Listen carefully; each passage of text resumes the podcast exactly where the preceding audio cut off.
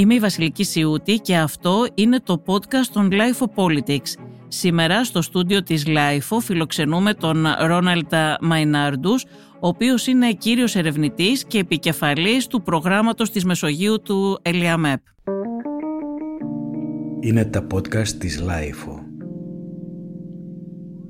Ρόναλντ Μεϊνάρντους, πες μας λίγο πώς προέκυψε αυτή η συνάντηση τώρα του Σόλτς με τον Κυριάκο Μητσοτάκη; Ήταν προγραμματισμένη, δηλαδή ε, οι σχέσεις ε, μεταξύ Ελλάδας και Γερμανίας είναι ομαλές σχέσεις. Ε, είναι, ανταποδίδει κατά κάποιο τρόπο, είναι μια, μια επίσκεψης ανταπόδοσης της επίσκεψης του, του Σόλτς τον Οκτώβριο του περασμένου χρόνου και είναι μια διπλωματική ρουτίνα τώρα να πάει ο ένας στη Γερμανία όπως πήγε ο Γερμανός στην Ελλάδα. Άρα υπογραμμίζει και δείχνει και ας το πούμε έτσι τον ομαλό χαρακτήρα ε, των σχέσεων που πριν από λίγα χρόνια το ξέρουμε πολύ καλά ήταν πολύ διαφορετική κατάσταση. Αυτό ήθελα να σε ρωτήσω. Η σχέση Μητσοτάκη-Σόλτς και σε προσωπικό επίπεδο πώς είναι, γιατί ξέρουμε ότι η σχέση του Μητσοτάκη με τη Μέρκελ δεν ήταν καλή. Γιατί τότε γενικώς οι σχέσεις της Ελλάδας με τη Γερμανία ήταν δύσκολες, περίπλοκες, δηλητηριασμένες θα μπορούσα να πει. Εντάξει, αλλά με τον Τσίπρα που ήταν, ήταν ο προηγούμενος καλές, ναι. καλές, ναι. ναι. γιατί ο Τσίπρας έκανε και πίσω σε αυτά τα ζητήματα και όντω με τη Μέρκελ ήταν κολλητή. Δύσκολα αυτό το φανταζόμαστε σήμερα.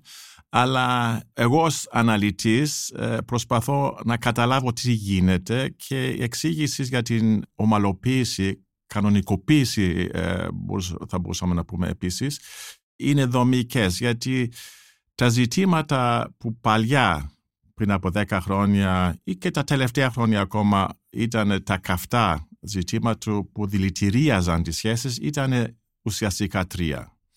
Ήταν το θέμα το οικονομικό των μνημονίων, ήταν το θέμα της πολιτικής της Γερμανίας στα ελληνοτουρκικά που ε, μεγάλη πλειοψηφία των Ελλήνων πιστεύει ότι η Γερμανία πάντα υποστηρίζει την Άγκυρα.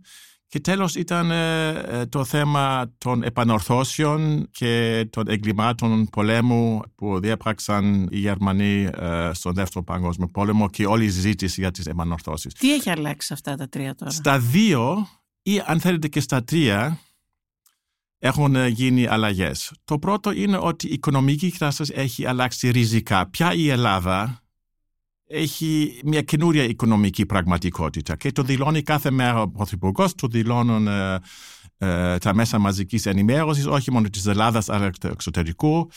Βλέπουμε μια ουσιαστική αναβάθμιση της ελληνικής οικονομίας και πια η Γερμανία δεν είναι ο κακός δάσκαλος που κάνει μαθήματα και επιβάλλει μια ας το πούμε πολιτική λιτότητα η οποία είναι πολύ έτσι ας το πούμε δύσκολη, περίπλοκη για τη μεγάλη πλειοψηφία του Έλληνα. Και θέλω να πω εδώ ότι πριν από λίγους μήνες ήμουν υπεύθυνος για μια σφιγομέτρηση της ε, κοινής γνώμης της Ελλάδας με την υποστήριξη του Γερμανικού Ιδρύματος Friedrich Ebert που ρωτήσαμε για, ε, για, την, για την εικόνα της Γερμανίας στην Ελλάδα. Και παραμένει πολύ αρνητική, να το παραδεχτούμε αυτό, να το τονίσω και αυτό. Και οι λόγοι για αυτή την, για αυτή την αρνητική εικόνα ήταν τρει, με τον πρώτο λόγο να είναι η συμπεριφορά του Βερολίνου στα οικονομικά ζητήματα, στα μνημόνια κλπ. Αυτή είναι φετινή η δημοσκόπηση που λες, γιατί... Όχι, είναι πέρσινη, πριν από ένα χρόνο έγινε. Ναι. Αλλά ε, κάναμε και μια δεύτερη μικρή σφιγομέτρηση και με τον Σόλτς, ήταν νομίζω την Άνοιξη, εκεί τα πράγματα είχαν αλλάξει. Όχι ουσιαστικά, αλλά λίγο. Και πιστεύω τώρα που η πλειοψηφία των Ελλήνων τότε έλεγε ότι οι Γερμανοί φταίνε για όλα αυτά που τραβάμε εμείς εδώ, οικονομικά, και υπάρχει και κάποια δικαιολογία, γιατί όντως η Γερμανία ήταν πρωτοπόρη ε, σε αυτή την όλη τη συζήτηση. Και μετά, αυτό είναι το πρώτο, έχει αλλάξει δομικά. Το δεύτερο είναι στα ελληνοτουρκικά. Δηλαδή, θυμάμαι εγώ παλιές συζητήσεις που έκανα και εδώ, στο στούντιο του, του, του LiFO, που, που λέγαμε για την Γερμανία που υποστηρίζει πάντα ε, τους Τούρκους για τα υποβρύχια κλπ. Και το, το θυμάσαι πολύ καλά αυτά. Τα πράγματα αυτά πια δεν παίζουν ρόλο γιατί οι Έλληνες και οι Τούρκοι στο διπλωματικό επίπεδο λίγο πολύ τα έχουν βρει. Τώρα ένα χρόνο δεν μιλάμε για τα επεισόδια στο Αίγαιο, δεν μιλάμε για τις παραβιάσεις, δεν μιλάμε για τις προκλήσεις, γιατί οι προκλήσεις έχουν σταματήσει. Και η ελληνική κυβέρνηση κάθε δύο μέρες δηλώνει ότι οι σχέσεις είναι καλές και το κλίμα είναι καλό, επιδομητικό κλπ. κλπ. Άρα δεν υπάρχει λόγος τώρα, δεν υπάρχει αφετερία ένας Έλληνας σκεφτεί ότι η Γερμανία υποστηρίζει την Τουρκία. Το τρίτο, το, το αγάθι, το, το μεγάλο ιστορικό είναι, όπως είπα, οι επανορθώσεις και τα εγκλήματα πολέμου που έγιναν ε, το δεύτερο παγκοσμό. Αυτά υπάρχουν, δεν φεύγουν, δεν γίνονται, δεν φεύγουν, δεν Εδώ δεν υπάρχει κάποια αλλαγή στη στάση της Γερμανίας; Ναι, αλλά υπάρχει όμως μια αλλαγή στη στάση της, ε, στην, στην στάση της Ελλάδας. Ότι δεν το βάζει η Ελλάδα το Αυτό, θέμα. Ναι, έχει τονίσει ο Πρωθυπουργός, ο κ.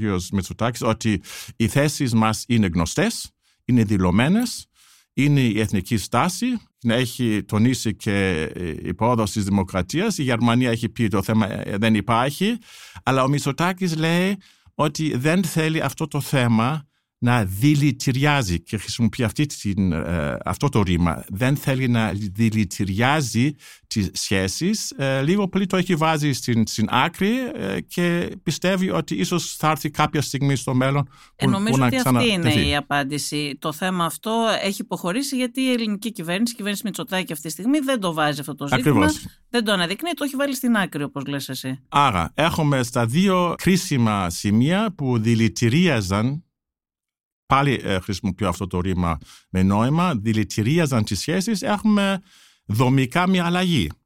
Και άρα οι σχέσεις είναι καλές, είναι μέχρι και πολύ καλές. Δεν έχει αλλάξει η Γερμανία όμως, έχει αλλάξει η, η ελληνική κυβέρνηση τη στάση της σε σχέση με αυτό και με τους τρεις αυτούς τομείς που που έθιξες. Όχι, δεν συμφωνώ. Έχει αλλάξει, έχει αλλάξει η Ελλάδα. Δηλαδή η Ελλάδα αυτό έχει. Αυτό λέω κι εγώ, ναι. έχει αλλάξει η Ελλάδα. Ναι, αυτό ναι. Ναι, η, αυτό ε, έχεις, λέμε. Έχεις δίκιο, ναι. Η Γερμανία, έχεις δίκιο, ε, δεν έχει, συγγνώμη, έχει, δεν έχει αλλάξει.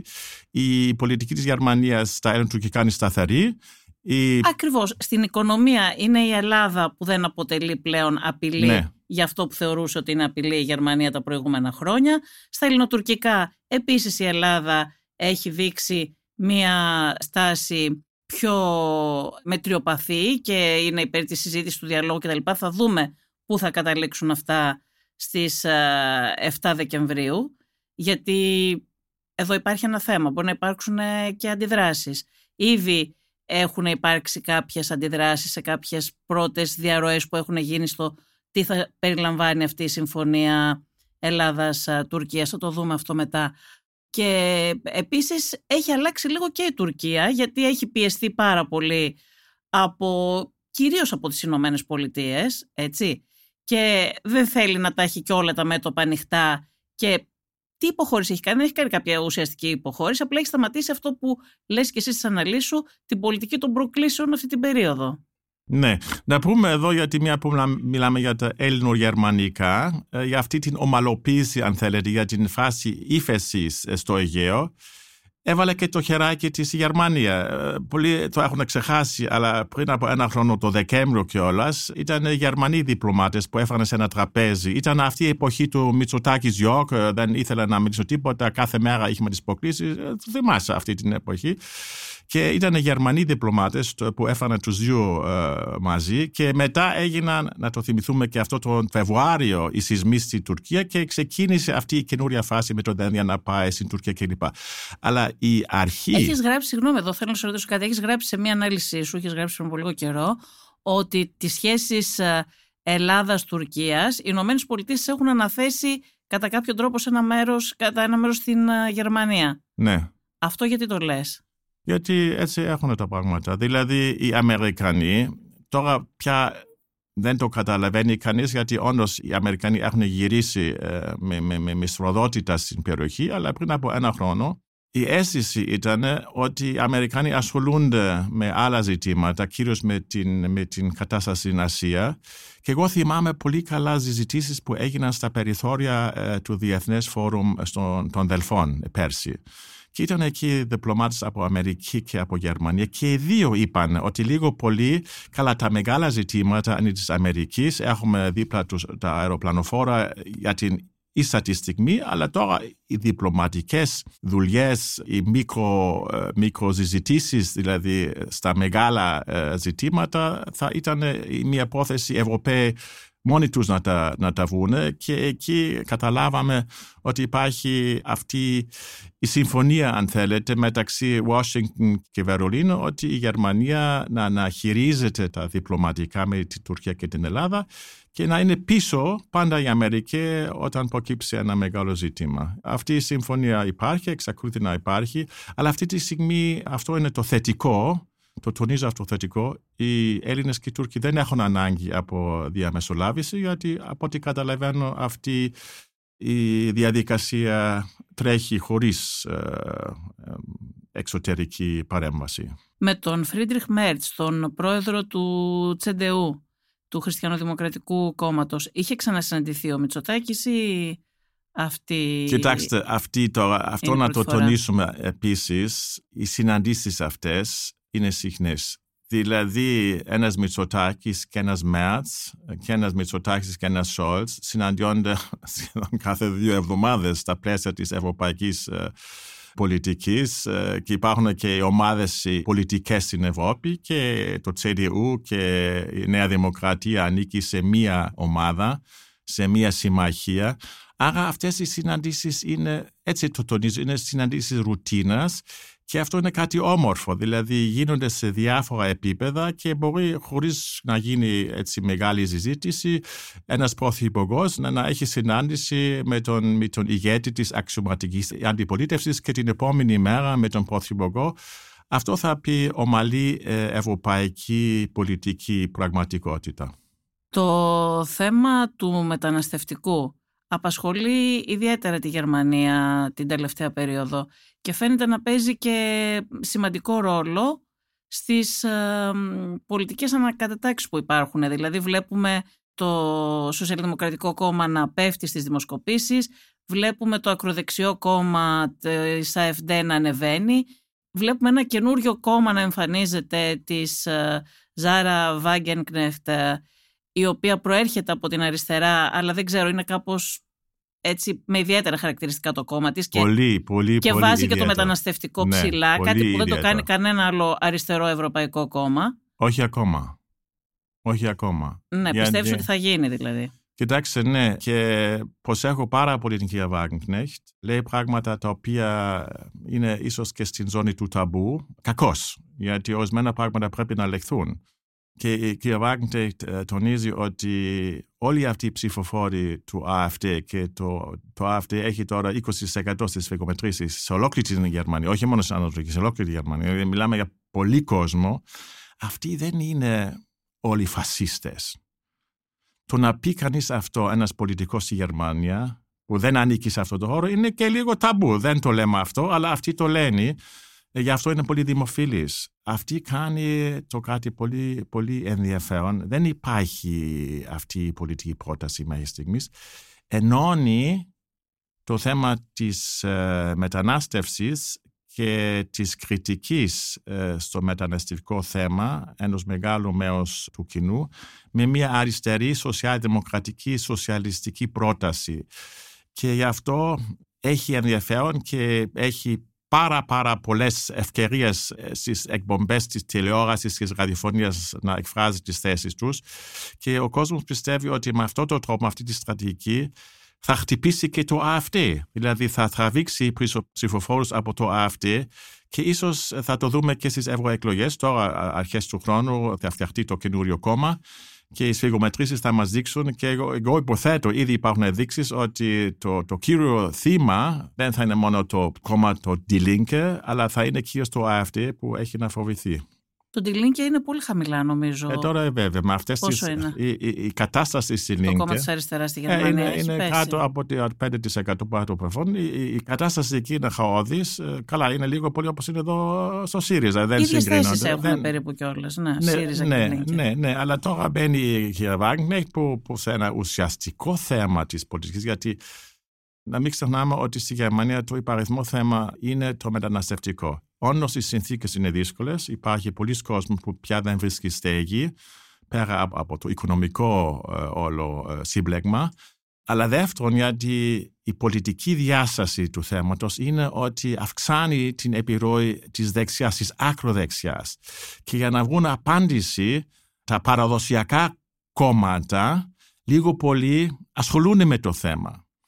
Μπορεί να συγκρίνει κανείς πάλι δομικά ε, τον ρόλο του, του AFD στην ολόκληρη γερμανική συζήτηση με πριν από 20 χρόνια τον ρόλο των πρασίνων που έφεραν στην συζήτηση το οικολογικό θέμα. Πριν δεν υπήρχε, αλλά αναγκαστήκαν τα κόμματα τα άλλα να ασχολούνται με αυτά γιατί υπήρχε αυτό το κόμμα των πρασίνων. Τώρα αναγκάζονται λίγο πολύ να ασχολούνται με το θέμα το μεταναστευτικό για να μην χάσουν την δύναμη σε αυτό το κόμμα. Έχω την εντύπωση, Ρόναλτ, ότι το μεταναστευτικό και η συζήτηση αυτή που απασχολούσε έτσι κι αλλιώς πάρα πολύ τη γερμανική κοινή γνώμη και την πολιτική σκηνή της Γερμανίας, ε, ότι η συζήτηση αυτή ε, γίνεται πιο έντονη μετά και τις εξελίξεις στη Γάζα που έχουμε γιατί είδαμε ότι μετά από αυτές τις ε, εξελίξεις που έχουμε εκεί ξανασυζητήθηκε, γίνανε όλες αυτές οι κινητοποιήσεις που είδαμε και στη Γερμανία ε, βγήκε πάρα πολλοί κόσμος να υποστηρίξει ειδικά οι Άραβες τις, ε, και οι Μουσουλμάνοι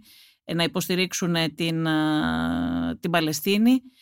Εκεί υπήρξε ένα θέμα το βλέπει κανείς και στο, στα δημοσιεύματα του γερμανικού τύπου και αντισημιτισμού και στην ε, Γερμανία. Υπάρχει μια συζήτηση για το Ισλάμ στην Ευρώπη, το οποίο επίσης ήταν ένα θέμα ταμπού κατά κάποιο τρόπο, αλλά μπαίνει τώρα στη συζήτηση και πάρα πολύ δυναμικά. Οπότε όλα αυτά τώρα κάπως συσχετίζονται μεταναστευτικό, Ισλάμ, Γάζα, πολιτικές εξελίξεις. Επιπτώσεις του πολέμου ε, στη Μέση Ανατολή ε, για την Ευρώπη και για τη Γερμανία είναι φοβερές. Είναι φοβερές σε διάφορα επίπεδα.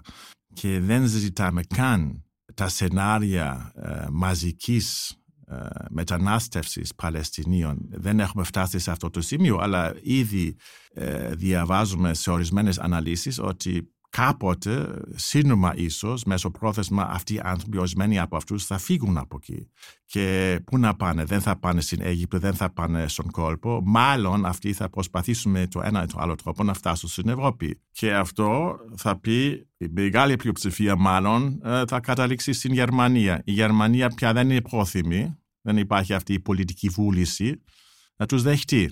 Και τώρα ξεκινά η συζήτηση που εμπλέκεται και η Ελλάδα και η Τουρκία και να πούμε εδώ ότι η Ελλάδα και η Τουρκία ζητάνε πολύ επικοδομητικά, αποτελεσματικά στο προσφυγικό. Στην συνάντηση της Θεσσαλονίκης, αυτό θα είναι ε, ένα από τα θέματα που θα δούμε, όχι με έκπληξη, ε, όσοι ξέρουν, μια συμφωνία μεταξύ Ελλάδας και Τουρκίας στο προσφυγικό. Και τώρα μπαίνει και η Γερμανία μέσα, γιατί για να, για να, να υπάρχει το Έλληνο-τουρκικό, μπαίνει και η Ευρώπη. Η επανάληψη επικαιροποίηση της συμφωνίας του 2016, αυτή η επανάληψη γίνεται μόνο με χρήματα της Ευρώπης. Το ξέρουν οι Τούρκοι, το ξέρουν οι Έλληνες και άρα η Γερμανία στην Ευρώπη παίζει ρόλο για αυτό. Τι διαφορετικό θα έχουμε τώρα, γιατί αυτή η συμφωνία δεν δούλεψε και πάρα πολύ καλά. Για παράδειγμα, η Τουρκία δεν πήρε ποτέ πίσω μετανάστες όπως αυτοί που δεν, αυτούς που δεν παίρναν άσυλο όπως στη συμφωνία είχε ε, συμφωνηθεί να κάνει. Βασιλική, έχεις δίκιο σε αυτό. Αλλά βλέποντας τους αριθμούς και δεν μιλάμε για δεκάδες, εκατοντάδες και χιλιάδες. Λες ότι δούλεψε. Ε, βέβαια. Ξέρεις ότι λένε άλλοι όμως ότι ο Βαλκανικός διάδρομος που έκλεισε με πρωτοβουλία κυρίως της Γερμανίας πολιτική απόφαση, επίσης δούλεψε. Κάποιοι λένε ότι ο Βαλκανικός διάδρομος είναι αυτός που έκανε περισσότερη δουλειά. Το ξέρεις αυτό. Αλλά είναι στη μέση η Τουρκία. Βεβαίως. Και γι' αυτό όλοι θέλουμε να έχουμε τη συνεργασία με την Τουρκία. Βέβαια, έχουμε προβλήματα τώρα με την Τουρκία γιατί παίρνει Θέλουν να την πιέσουν και είναι αλήθεια ότι είναι στο χέρι της Τουρκίας να περιορίσει τις ροές. Αλλά η Τουρκία παίζει με αυτό το θέμα και το ξέρουμε πολύ καλά. Βέβαια. Κάνει παζάρια, εκβιάζει, πιέζει. Ναι, υπάρχει, και δεν είναι ναι, και πάντα ε, συνεπής στι υποχρεώσει. Υπάρχει και εργαλοποίηση, αλλά αυτή τη στιγμή αν καταλαβαίνω και αν διαβάζω σωστά τις δηλώσεις του Έλληνα Υπουργού ε, Μετανάστευσης, του κ. Κερίδη, η Τουρκία έχει μια επικοδομητική στάση γίνεται συζήτηση. Έτσι λέει ο κύριος Κερίδης. Βέβαια και έτσι θα το δούμε. Αυτό θα το ναι, δούμε. Το... το αν είναι έτσι όμως. εγώ το τώρα σας, σου είπα ότι εγώ διαβάζω τις δηλώσεις. Εγώ ως δημοσιογράφος είμαι επιφυλακτική με τις δηλώσεις των πολιτικών. Το ξέρεις. Δηλαδή κοιτάζω να δω τι κάνουν, όχι τι λένε. Έχεις και υποχρέωση να είσαι επιφυλακτική και ως αναλυτής. Προσέχω τι λες εσύ, αλλά προσέχω και τι λέει ο κ. Υπουργός και θα δούμε και το Δεκέμβριο τι θα γίνει. Εγώ μόνο τονίζω εδώ ότι ο κ. Σόλτς θα δει την, ε, την Παρασκευή, θα δει τον Ερντογάν και το θέμα το μεταναστευτικό θα είναι στην αρχή της ημερήσιας διάταξης. Και η Γερμανία θέλει οπωσδήποτε να γίνει αυτή η επικαιροποίηση και το θέλει και η Ελλάδα. Έχουμε δηλαδή μια, μια, μια κατάσταση win-win που η Αθήνα ε, η Άγκυρα και το Βερολίνο συμφωνούν ότι κάτι πρέπει να γίνει. Αυτό θα πει ότι κάπως πρέπει να κλείσουν. Όμως Ρόναλτ μέχρι τώρα, κάπως πρέπει να κλείσουν τα σύνορα λες. Μέχρι τώρα όμως η συζήτηση που γινόταν δεν ήταν να κλείσουν τα σύνορα της Ελλάδας για παράδειγμα, ήταν η Ελλάδα να υποδέχεται όλο αυτόν τον κόσμο και να τον κρατάει εδώ πέρα και επιλεκτικά και όσους θέλουν τα ευρωπαϊκά κράτη να παίρνουν αυτούς τους λίγους που παίρνουν και επιλέγουν. Το, το οποίο δεν λύνει το πρόβλημα όπως ξέρεις.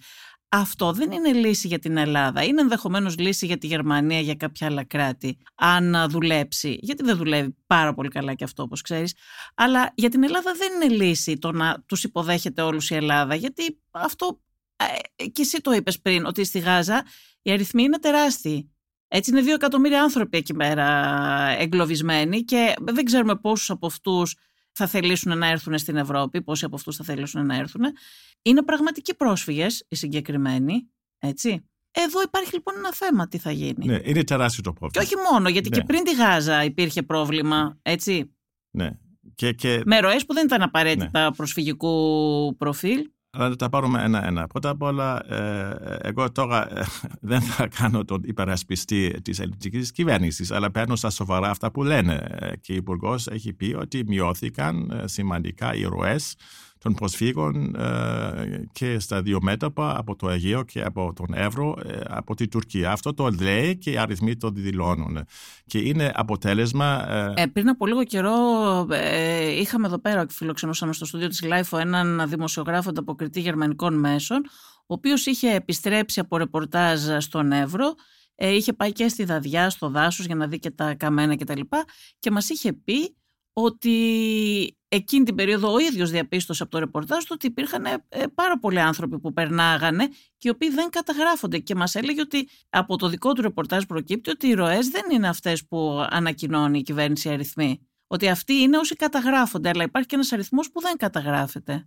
Άρα έχουμε κάθε λόγο να είμαστε επιφυλακτικοί όχι μόνο για το ρεπορτάζ του συγκεκριμένου συναδέλφου, το ξέρουμε και από άλλα ρεπορτάζ αυτά, ότι υπάρχει και ένας αριθμός που δεν καταγράφεται και μπαίνει στη χώρα. Αλλά πολιτικά ε, και στην εξωτερική πολιτική ε, αυτά που είπα ε, είναι η πραγματικότητα. Ότι η Ελλάδα, Τουρκία και η Γερμανία συμφωνούν ότι πρέπει να υπάρχει μια συνεργασία των τριών και για την Γερμανία και θα έλεγα και για την ελληνική κυβέρνηση πέρα από αυτά που είπες, που δεν το κρίνω γιατί δεν έχω δει με τα μάτια μου, πέρα από αυτό η πραγματικότητα μας λέει ότι συναντώνται οι κύριοι αυτοί και μιλάνε για αυτό το θέμα. Έτσι είναι, έτσι είναι όπως το λες αυτό. Στα ανακοινωθένα αναφέρουν ότι υπάρχουν επιτεύγματα, επιτυχίες κλπ. Ναι, τι θα αλλάξει όμως, γιατί για παράδειγμα είδαμε κάποιες διαρροές που υπήρχαν που, που υπήρξαν στα ελληνικά μέσα, οι οποίες έλεγαν ότι η ελληνική κυβέρνηση σκέφτεται σοβαρά να ανταποκριθεί σε ένα πάγιο τουρκικό αίτημα για ελεύθερη πρόσβαση Τούρκων πολιτών σε κάποια ελληνικά νησιά χωρίς ε, με, με βίζα, να μην πρέπει να βγάζουν ναι. συνεχώς βίζα. Αυτό δεν είναι πολύ σίγουρο ότι δεν θα ξεσηκώσει κάποιες αντιδράσεις στην Ελλάδα. Υπάρχει το οικονομικό κίνητρο βέβαια. Ε, να, πάτε στα, να, πας στα νησιά, έτσι, να πας ε, ας πούμε στην... Ε, στην, ε, στην περιφέρεια του Βόρειου Αιγαίου είδες τι έγινε. Έχασε η Νέα Δημοκρατία την περιφέρεια και βγήκε ο κύριος Μουτζούρης με βασική ατζέντα το μεταναστευτικό. Καταψηφίστηκε δηλαδή ο υποψήφιος της Νέας Δημοκρατίας με, με βασική αιτία, ο βασικός λόγος ήταν το, η πολιτική η κυβερνητική στο μεταναστευτικό στα νησιά αυτά. Οπότε θέλω να πω υπάρχουν αντιδράσεις και ενδεχομένως να ναι, υπάρξουν. Να Ή ένα άλλο αίτημα είναι να έρθει κάποιος α, Τούρκος α, αξιωματικός στην α, Λέσβο και αντίστοιχα να πάει ένας Έλληνας ε, απέναντι. Στη Σμύρνη. Ναι, στη Σμύρνη. Ναι. Και αυτό μπορεί να προκαλέσει αντιδράσεις. Δεν, ε, δηλαδή ακόμα και στη Νέα Δημοκρατία υπάρχουν κάποιοι που δεν συμφωνούν ε, ε, με αυτά. Και δεν ξέρουμε και τι άλλο, αλλά τι άλλο θα μπορούσε να αλλάξει πέρα από το να γίνει η Ελλάδα α, αποθήκη, ας πούμε, όπως το βλέπουν κάποιοι; Όχι, δεν πιστεύω ότι ακούγοντας ε, τις δηλώσεις και του Πρωθυπουργού και του Υπουργού θέλουν να αποφύγουν να γίνει η Ελλάδα αποθήκη. Αυτό. Αυτό είναι το ένα. Το άλλο είναι ότι συζητώντα, παζαρευώντας αυτά τα θέματα με την Τουρκία, βέβαια πρέπει κάτι να δώσουμε κι εμείς. Βεβαίως. Αυτοί φιλοξενούν αυτή τη στιγμή 4 εκατομμύρια Συρίους. Τα ακριβοπληρώνουμε εμείς στην Ευρώπη. Δισεκατομμύρια ευρώ έχουν πληρωθεί και πληρώνονται. Αλλά ακόμα αυτή η λογική των Βρυξελών και του Βερολίνου είναι καλύτερη αυτή η τιμή παρά να τους καλέσουμε να έρθουμε στις χώρες μας, γιατί εκεί θα, θα, θα, θα, θα ναι, αλλά ε, Ρόναλντ, αυτό επίσης είναι ένα παιχνίδι που κάνει η Τουρκία. Δηλαδή, η Τουρκία δεν είναι τόσο θύμα. Η Ελλάδα, για παράδειγμα, δέχεται όλους αυτούς τους πρόσφυγες ε, χωρίς να έχει κάποια ευθύνη για την ύπαρξη αυτών των προσφυγικών ε, ερευμάτων. Ε, η ίδια η Ελλάδα δεν, δεν, δεν τους προκαλεί η πολιτική της Ελλάδας τους πρόσφυγες, η Τουρκία η ίδια έχει εισβάλει στην uh, Συρία, έχει βομβαρδίσει στη Συρία, βομβαρδίζει στο Κουρδιστάν. Θέλω να πω ότι η Τουρκία με την πολιτική της η ίδια προκαλεί προσφυγικές ε, ροές, έχει, έχει ευθύνη και η ίδια στην uh, ύπαρξη των προσφύγων. Επίσης θυμάσαι πάρα πολύ καλά ότι είχε προσκαλέσει Σύριους πρόσφυγες πριν από μερικά χρόνια. Τους έλεγε αδέλφια μας ελάτε και ήθελε να φτιάξει αυτή την περίφημη safe zone την οποία δεν την άφησαν ούτε οι Αμερικανοί ούτε οι Γερμανοί νομίζω, ότι οι Γερμανοί νομίζω συνένεσε σε αυτό το πράγμα, κανείς δεν συνένεσε. Έμεινε το σχέδιο αυτό χωρίς να ε, πραγματοποιηθεί, αλλά τους ήθελε όλους αυτούς τους πρόσφυγες για να φτιάξει αυτή τη ζώνη που ήθελε, ε, ώστε να απομονώσει τους, ε, τους Κούρδους.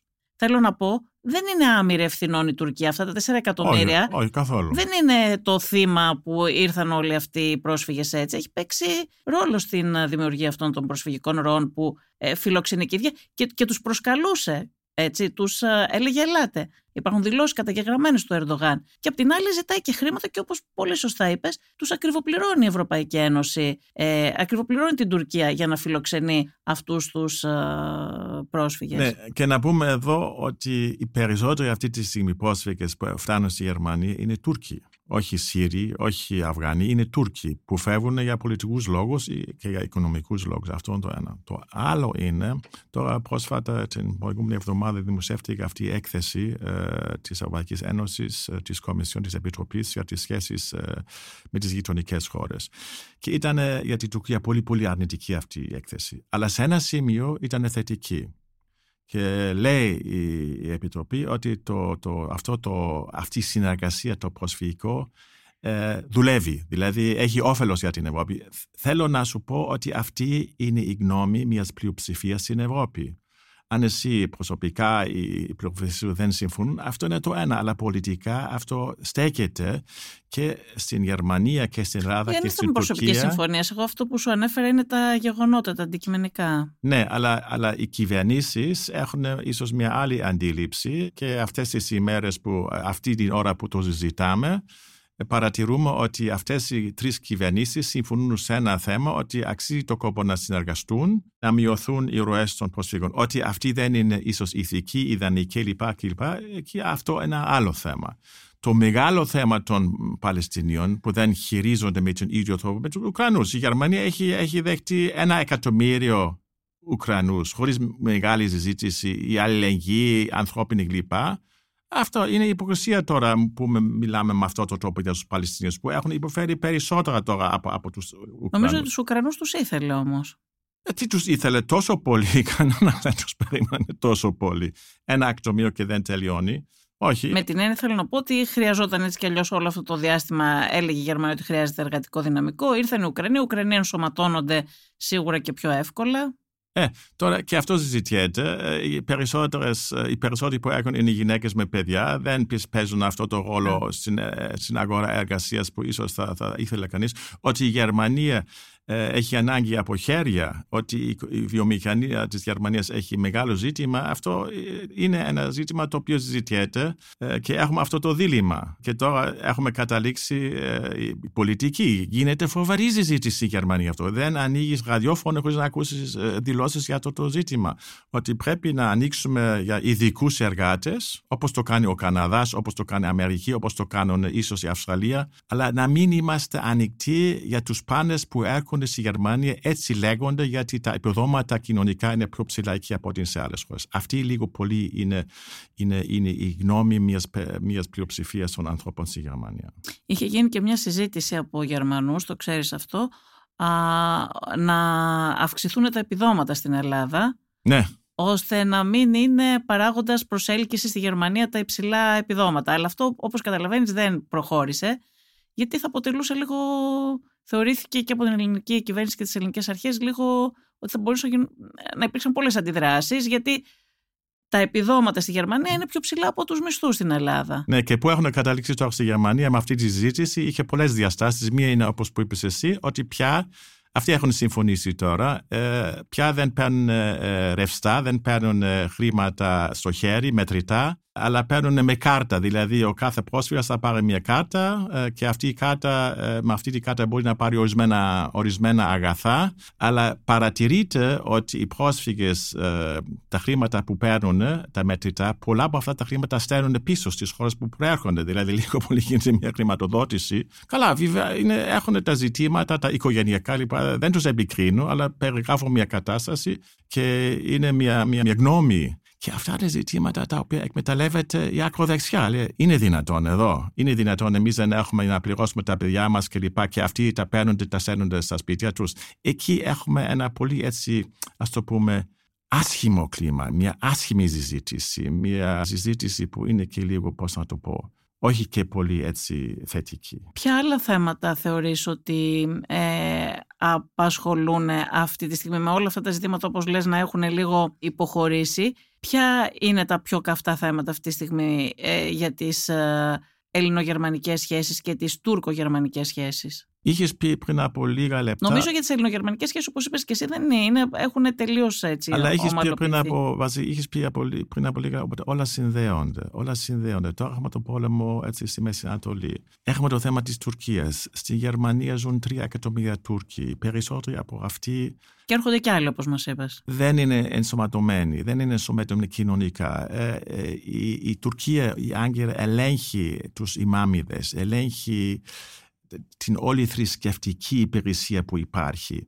Ε, Αυτό δεν προβληματίζει την Γερμανία. Πάρα πολύ και γίνεται πάλι μια συζήτηση, αλλά στο κάτω-κάτω η Γερμανία είναι μια φιλελεύθερη δημοκρατία και το κράτος δεν μπορεί να κάνει ό,τι θέλει. Υπάρχουν τα δικαστήρια ε, και τα δικαστήρια αποφασίζουν και οι δικαστήρια αποφασίζουν υπέρ των αλλοδαπών σε ορισμένες περιπτώσεις. Ε, τώρα γίνεται μια συζήτηση για την απαγόρευση διαδηλώσεων ε, υπέρ της Παλαιστίνης που είναι περισσότεροι ε, μουσουλμάνοι ε, και γίνεται αυτή η συζήτηση. Είναι δυνατόν, είναι νόμιμο να γίνει αυτή η απαγόρευση, ε, γίνεται η συζήτηση; Ε, προβληματίζει πολύ την γερμανική κυβέρνηση. Μα συγγνώμη, εδώ εμένα μου φαίνεται λίγο παράξενα αυτά. Από τη μια να συζητάει κάποιος για απαγόρευση διαδηλώσεων υπέρ της Παλαιστίνης, ναι. που σίγουρα δεν είναι κάτι φιλελεύθερο αυτό το πράγμα. Ναι. Και από την άλλη να επιτρέπεται να χρηματοδοτεί η Τουρκία και ε, κέντρα έξω από τη Γερμανία, ναι. να χρηματοδοτούν οι μάμιδες οι οποίοι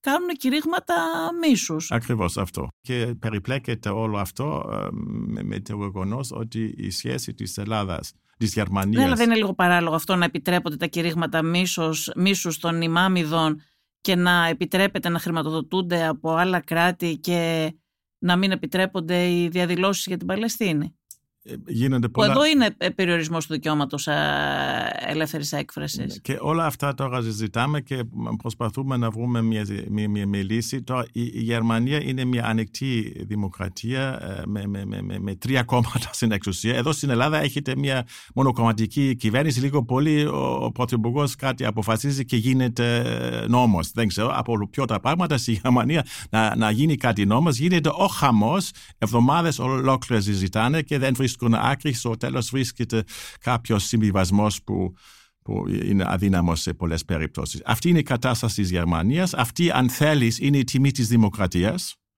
του πλουραλισμού και τώρα πέφτει πάνω μας και αυτός ο πόλεμος, πέφτει πάνω μας αυτή η ενοχή που βαρύνει τους Γερμανούς με το ολοκαύτωμα. Εμείς τώρα που πρέπει και θέλω να είμαι πολύ προσεκτικός, αντικειμενικά δεν μπορούμε να αναλύσουμε τα θέματα της, της Μέσης Ανατολής. Στη Γερμανία η ασφάλεια του Ισραήλ είναι επιταγή συνταγματική του κράτους. Ε, γι' αυτό οι Γερμανοί είναι πάνω με το Ισραήλ. Θέλεις δεν θέλεις. Και αυτό αυτοί που έχουν διαφορετική ε, θέση έχουν πρόβλημα. Να πεις σήμερα στη Γερμανία δημοσίως ότι το Ισραήλ είναι καθεστώς apartheid, ε, σε φέρνει σε δύσκολη θέση. Θα σου πούνε αντισημίτη κλπ. κλπ.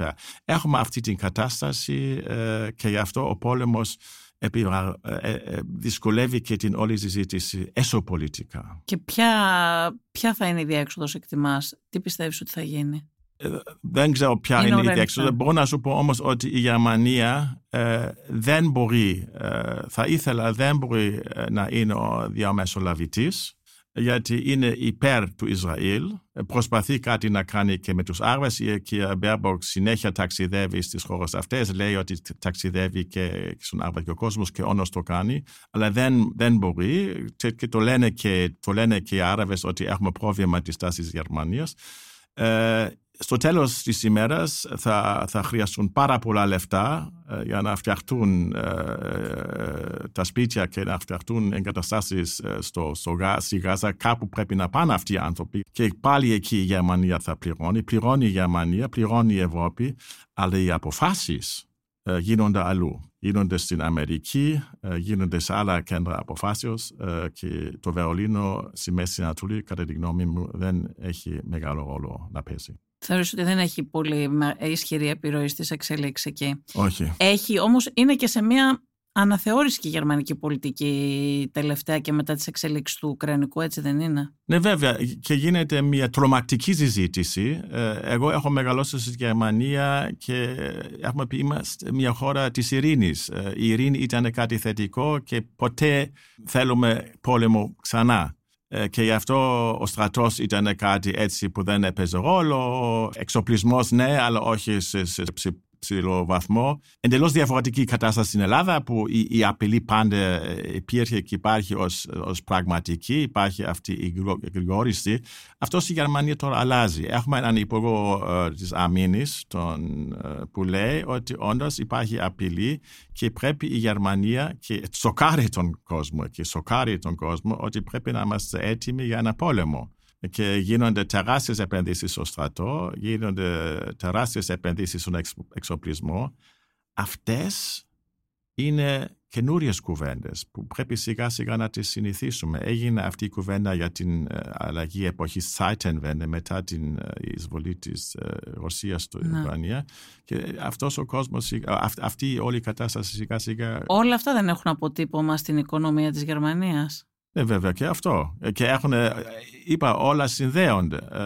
Ε, και, και συνδέονται γιατί στην ουσία η Γερμανία πρέπει να κάνει οικονομία και τώρα ξοδεύει 100 δισεκατομμύρια για όπλα και έχουμε αυτή τη ζήτηση επίσης και θα είναι και, είναι και ένα ζήτημα το οποίο ζητάει η Γαλλία με την Γερμανία και μπαίνει και μέσα η Ελλάδα για, για, για, για τον σύμφωνο σταθερότητας ε, και τα όρια μέχρι που μπορούν να κάνουν χρέη τα κράτη-μέλη της Ευρωπαϊκής Ένωσης. Και σιγά σιγά βλέπουμε μια ελαστικοποίηση της γερμανικής, της παλιά παραδοσιακά πολύ, πολύ αυστηρής γερμανικής στάσης λόγω των προκλήσεων για τα οποία μιλήσαμε τα τελευταία λεπτά. Mm-hmm. Μας είπες πριν ότι οι σχέσεις Ελλάδα-Γερμανία έχουν περάσει σε μια περίοδο ομαλοποίησης και κανονικοποίησης. Οι σχέσεις της Γερμανίας με την Τουρκία ποιες είναι, γιατί ε, μάθαμε πρόσφατα ότι θα γινόταν μετά τη συνάντηση Μητσοτάκη Σόλτ και συνάντηση με τον Ερντογάν και θα ήθελα να σε ρωτήσω πόσο κανονικές είναι και οι σχέσεις με την Τουρκία και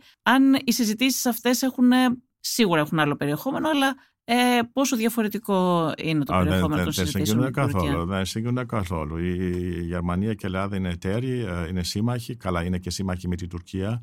Αλλά τώρα με την κατάσταση στην Γάζα, οι σχέσεις επίσημες έπεσαν πιο κάτω ακόμα, πιο πιο κάτω και έγινε μεγάλη συζήτηση να έρθει, να μην έρθει ε, ο Έρντογκαν στη Γερμανία, όχι, αλλά επέμεινε ο Σόλτ, πρέπει να έρθει γιατί έχουμε πράγματα να συζητήσουμε. Και είναι παράγοντες της κυβέρνησης που λένε δεν θα έπρεπε να έρθει, αλλά αναγκαστικά στα πλαίσια της ΓΑΕ πολιτική θα το δεχτούμε. Δηλαδή, κάτω από αυτές τις συνθήκες φτάνει ο άνθρωπος. Και να σου πω ένα παράδειγμα. Άρα έχει, έχει, γίνει δηλαδή ήδη θέμα το. Ε, βέβαια, τεράστιο θέμα. Κανένας ναι. με την Ελλάδα, αυτά είναι έτσι ρουτίνες. Το, το Σάββατο μετά την Παρασκευή. Άρα δεν είναι τόσο καλοδεχούμενος ο Ερντογάν στη Γερμανία από όλους αυτή τη στιγμή; Καθόλου, καθόλου. Και θα έχουμε και φασαρίες. Θα έχουμε φασαρίες. Ε, δεν θα έχουμε, από ό,τι καταλαβαίνω από το Βερολίνο, δεν θα γίνουν δηλώσεις όπως γίνονται συχνά μετά από τέτοιες αναντήσεις. Πήρε μέρος και σε μια συνάντηση που οργάνωσε το Κόνερ Antenauer, το Χριστιανοδημοκρατικό Ίδρυμα. Θα ήθελα να σε ρωτήσω ποιος είναι ο ρόλος των Ιδρυμάτων αυτών στην Ελλάδα, γιατί την περίοδο της κρίσης έπαιξαν έναν σημαντικό ρόλο, δηλαδή είδαμε από εκεί που είχαν τα προηγούμενα χρόνια πριν την κρίση ε, είχαν αποχωρήσει, είχαν κάποια στιγμή παρουσία τα γερμανικά ιδρύματα στην Ελλάδα, τα ε, think tank των ε, διαφόρων κομμάτων. Ε, ενώ είχαν αποχωρήσει μετά την κρίση ξαναήρθανε όλα και υπήρχαν και ειδικά κονδύλια από ό,τι θυμάμαι από τη γερμανική κυβέρνηση. Ε, θέλω να μου πεις τι ρόλο έπαιξαν κατά τη διάρκεια της κρίσης ε, και αν συνεχίζουν να έχουν την ίδια παρουσία στην Ελλάδα σήμερα. Ευχαριστώ. Πρώτα απ' όλα ε, να πούμε ότι ε, φύγανε τα ιδρύματα αυτά ε, για τους δικούς τους λόγους. Φύγαν τώρα πάλι, έχουν φύγει. Όχι, είχαν φύγει στην αρχή, στα μέση τη δεκαετία του 90 και ήταν η εποχή τότε μετά την ενοποίησης της Γερμανίας και οι, προτερ... ναι, οι προτεραιότητες ναι. στην Γερμανία ήταν διαφορετικές και αυτά τα ιδρύματα και το, το δικό μου τότε που είμαι διευθυντής για τρία χρόνια έφυγε γιατί η προτεραιότητα πια ήταν ε, ξέρω εγώ, η Ρωσία, ήταν η Πολωνία, ήταν η Ουγγαρία, ήταν η ε, Τσεχοσλοβακία και η Τσεχία κλπ. Άρα, ε, γιατί έγινε μια ανακατάταξη. Και πια ήταν η σκέψη ότι η Ελλάδα πια βρίσκεται στην Ευρωπαϊκή Ένωση και θεωρείται δεδομένη πια η, η, η δημοκρατία. Γιατί αυτά τα ιδρύματα έχουν ένα σκοπό την πρόθεση της δημοκρατίας. Και μετά, μετά από αυτό το στόχο, την συμφιλίωση των λαών, την συνεργασία των λαών. Ναι, αλλά είναι συγκεκριμένων αποχρώσεων. Της... Δηλαδή, για παράδειγμα, το Φρίντριχ Έμπερτ είναι του... Ναι, ε, Σοσιαλιστικού Κόμματος, το Κόνραντ Αντενάουερ είναι του Χριστιανοδημοκρατικού. Ναι. Δηλαδή είναι το, η κάθε. Ναι, ανήκουν... Έχουν και πολιτικό χρωματισμό, όχι, δεν βέβαια, είναι. Ναι, είναι ανήκουν, όχι δεν ανήκουν, αλλά έχουν μια σχέση με τα ιδεολογικά με τα κόμματα. Το Ρόζα Λούξεμπουργκ είναι, είναι το ναι, ναι. αριστερό και όλα χρηματοδοτούνται από τη γερμανική κυβέρνηση. Όχι από την κυβέρνηση, από το κοινοβούλιο. Από το κοινοβούλιο. Παίζει ρόλο ναι, ναι, αυτό. Είναι ανεξάρτητα, είναι ανεξάρτητα, αλλά είναι σε, σε, σε, στα γερμανικά λέμε Parteienstiftung κομματικά ιδρύματα και έχουν όπως, όπως είπες πολύ σωστά το Konrad Adenauer είναι κοντά στο, στο, στο CDU και το, το SPD, το, το Ebert είναι κοντά στο Σοσιαλδημοκρατικό Κόμμα. Αυτά τα κόμματα παίζουν τεράστιο ρόλο. Τα ιδρύματα εννοείς. Τα ιδρύματα γιατί πολλά γίνονται σε ένα επίπεδο κάτω από το επίσημο κρατικό κυβερνητικό επίπεδο. Φαίνονται κοντά νέους πολιτικούς, φέρνουν ΜΚΟ, φέρνουν δημοσιογράφους, συνέχεια ταξιδεύουν ε, Έλληνες δημοσιογράφοι, όχι συνέχεια, συχνά ταξιδεύουν Έλληνες δημοσιογράφοι στη Γερμανία, κάνουν κουβέντες εκεί, συναντώνται με, με Γερμανούς. Αυτά για να γίνει η Ευρώπη πραγματικότητα χρειάζονται όχι μόνο ο τουρισμός, αλλά οι συναντήσεις των ειδικών, των ΜΚΟ και εκεί ε, τα γερμανικά ιδρύματα παίζουν ρόλο. Μακάρι, μακάρι να υπήρχαν και τέτοια ιδρύματα στην Ελλάδα, να πηγαίνανε και Έλληνες με γερμα... ελληνική Εννοείς να υπήρχαν ελληνικά ιδρύματα στη Γερμανία; Ή Αντίστοιχα. Να, ναι, υπήρχε παλιά το Ίδρυμα Πολιτισμού. Θυμάμαι πότε ήταν πολύ έτσι δραστήριο. Πια δεν ακούω πολλά. Δηλαδή αυτά. Εννοείς ότι δεν υπάρχει αντίστοιχα η ελληνική ε, επιρροή ή ελληνικά ιδρύματα τέτοια στην uh, Γερμανία. Όχι. Ναι, Αλλά... Υπάρχει μόνο γερμανική παρουσία στην να Ελλάδα. Να σου πω ίσως κάτι τελευταίο. Ε, πρόσφατα ήμουν στην Κρήτη σε μια εκδήλωση του Έλληνο-Γερμανικού uh, Ιδρύματος Νεολαίας. Είναι όντως αυτό ένα ίδρυμα που χρηματοδοτείται από τις δύο κυβερνήσεις. Και εκεί συναντώνται νέοι από τις δύο χώρες και ζητάνε για όλα αυτά τα θέματα. Και ζητάνε επίσης για την ιστορία, ζητάνε για τα εγκλήματα ε, πολέμου που, που έγιναν στην Ελλάδα. Αυτό είναι που είχε προωθήσει η γερμανική κυβέρνηση. Το ναι, που, που, στην αρχή είχε ζήτημα ε, ο ΣΥΡΙΖΑ να δεχτεί, αλλά δέχτηκε στο τέλος και το προωθεί τώρα η κυβέρνηση της Νέας Δημοκρατίας. Και για μένα είναι ένα λαμπρό παράδειγμα μιας συνεργασίας στο επίπεδο το μη κυβερνητικό. Ε, Ρόναλντ Μινέρντου, ευχαριστούμε πάρα πολύ. Εγώ ευχαριστώ. Ακούσατε τη Βασιλική Σιούτη και το Life of Politics. Σήμερα συνομιλήσαμε με τον Ρόναλτ Μεϊνάρντους, ο οποίος είναι κύριος ερευνητής και επικεφαλής του προγράμματος Μεσογείου για το ΕΛΙΑΜΕΠ. Αν θέλετε να ακούτε τη σειρά podcast Life of Politics της Life, μπορείτε να μας ακολουθήσετε στο Spotify, στα Apple Podcast και στα Google Podcast. Είναι τα podcast της Life.